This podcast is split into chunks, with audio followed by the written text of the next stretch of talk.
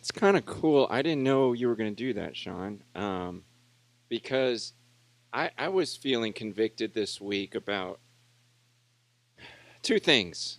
One, um, I've had this wrestle in my heart. I think I shared with it last time we were together, just as we were reading through the book of Isaiah and what God says about pride and how he's going to dwell with the person who's lowly and contrite in spirit and how badly I just want his presence with me. And it says that, you know, we talked about that verse, how he dwells in this high and holy place, but also with the person who's, who's of this lowly and contrite spirit.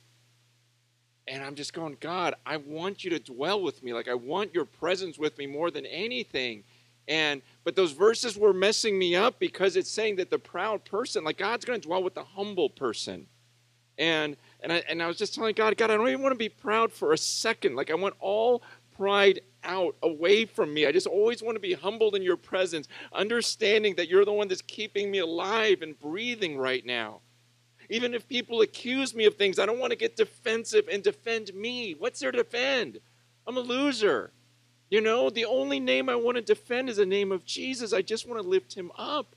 And I realized a lot of times when I would speak, like I, I may start off like recognizing the glory of God, but then pride would, would, would slip in. Why are you nodding, Kiana? You, you notice it? You notice in my life? You see it? Yeah, you see it. Oh, yeah, yeah, yeah. Yeah. See, thank you, thank you for that rebuke. Um, but it's like I noticed I would start that way, and then sometimes when a video camera's on and, and we tried to film some things, I just could see it like, I don't know what it was. Like I couldn't stay humble even through like a five minute recording. And so there were a few times we started recording. I'm like, no, forget it, forget it, forget it. Just can it. Because I don't I don't want to be arrogant. And I've seen myself and Sometimes I'll see a message I give and I'm like, gosh, I look, I'm so arrogant, right? I don't want any arrogance in my life. And it's really hard for me to be in front of a crowd or in front of a camera for 30 minutes straight and stay humble. I'm just telling you that. It's you start thinking what do people think of me and you forget about what is he thinking of me right now? Am I lifting up his name? Like there's this human nature that keeps drawing attention back to yourself somehow and defending yourself and wanting to look good. I'm just saying, God, I don't want to be separated from you for one second. And if that means I don't speak, I don't speak. But I want your presence.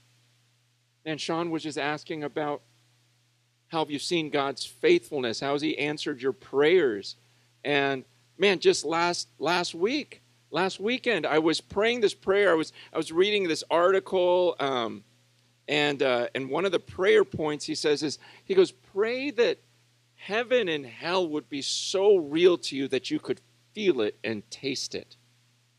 And I thought, man, I don't know that I've ever prayed that. I'm going, God, I want that. I don't even know what that means, but Lord, I don't want to just focus on this, like this is real and the invisible world isn't. You know, what the Bible says is to stare at the things that are unseen because the things that are seen are temporary, and the things that are unseen are the things that are eternal. And I'm like, God, I want to, I just want to taste heaven, hell, that it's real to me, so I'm not just living day to day for today and whatever I feel. And that night, man, I had this dream. This has only happened twice in my life, okay? I had this dream that was so real. I I was in this house. I'm not.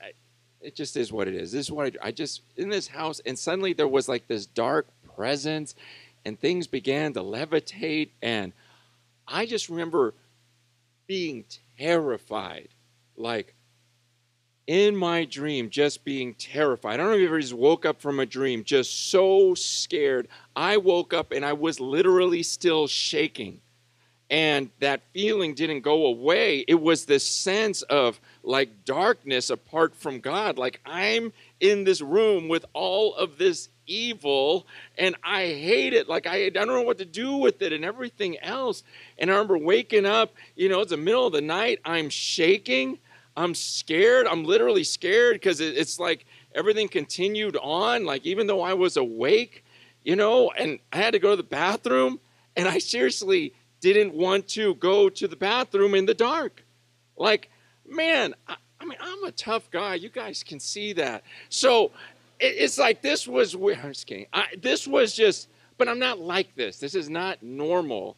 And I almost woke up my wife. I mean, it was that terrifying to me. And uh, finally just darted to the bathroom, turned on the light, and I was like, oh, the light. And I just started praying, going, God, what was that all about? And I forgot how I had prayed just to taste hell, like separated from God and just being in the presence of evil, and how horrifying that was. And I was just thanking God, go, thank God that you are with me and that that was just a dream. And the reality is, I have nothing to fear, but I don't want a second apart from you. I don't want one second apart from you. And that's why even now it's like, God, I don't want to even say anything in arrogance. I'm just realizing, like, God, it's only by your grace that I know you. And I can't imagine what it would be like to be separated from him for even a second. And so, some of those of, uh, of you that are here that, that maybe you're going, man, like I live life separated from God. Like you don't have intimacy with him. Like you don't sense like, oh my gosh, the God of heaven is watching me as we're singing that song. He loves us. Oh, how he loves us. I'm just going, God, that's the only good thing in my life is the fact that you love me. You know, that's it. That's it. That's the only thing good. And apart from you, I would be this terrified. I'm no match for Satan in the flesh. I'm no match for the darkness in the world.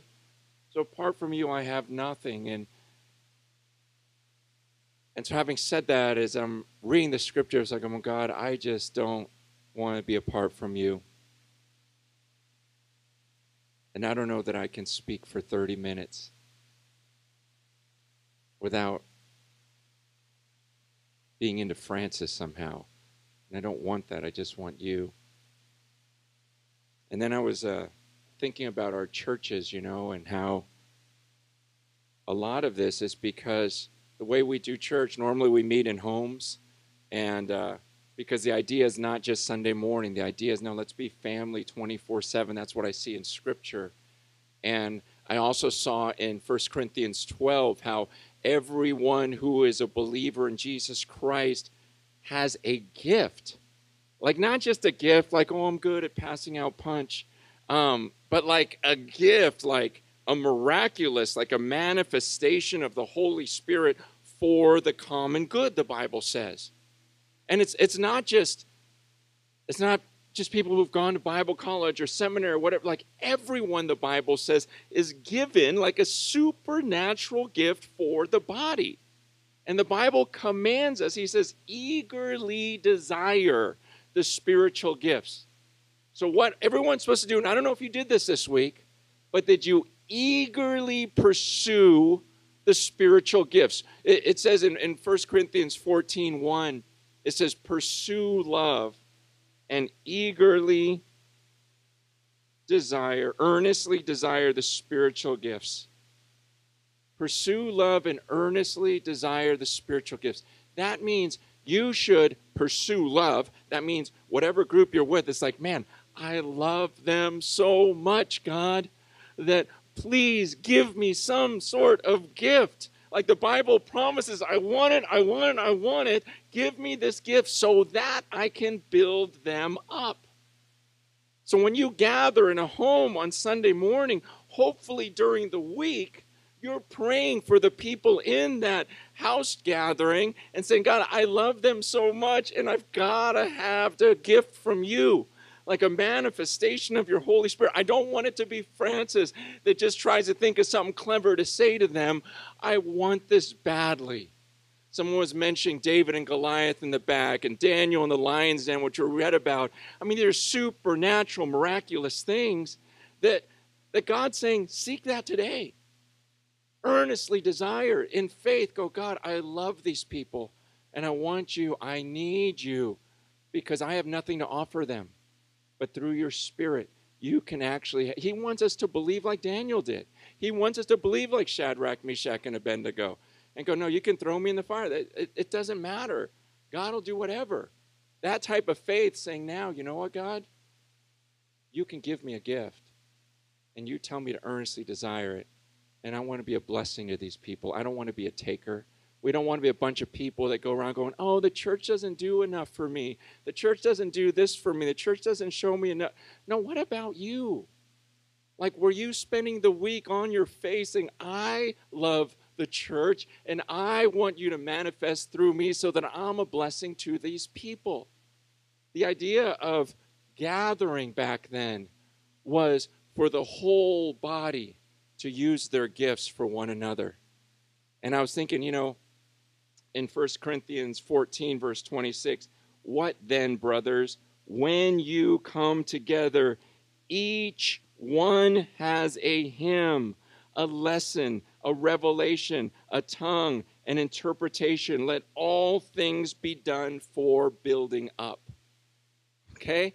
He says, when you gather together, man, each one, you've been given something. That's why I don't want to be one talking head with, you know, a ton of people around because I'm going, there's there's some power right here. There's power right. That's why we don't gather like this every week. We gather in the homes because we want to release all these powers, all this gift, because we really believe the word of God. That you've been given something for the body, and we're supposed to operate like a body. The Bible says just like we have many different parts of our body and everyone has a function, you know, like you're a part. And to really believe that. And so even this morning, I, I told the elders, I go, you know what, why don't you guys each come with something? Just so we can be an example, like just pray and come with something, you know, or if your wives have something, you know, have them share something. Maybe it's a, maybe it's just a passage of scripture that Lord put on your heart. Maybe it's a word of prophecy. Uh, maybe there's something God's called you to do. Maybe there is a song. Um, man, so I, I, don't know who wants to start. Like, I've asked the elders um, or elders' wives if you have something to come prepared. Kevin and Heyoung. Oh, I said Kevin and Heyoung. No, that Kevin. Yeah, that'd be weird if you and Heyoung came.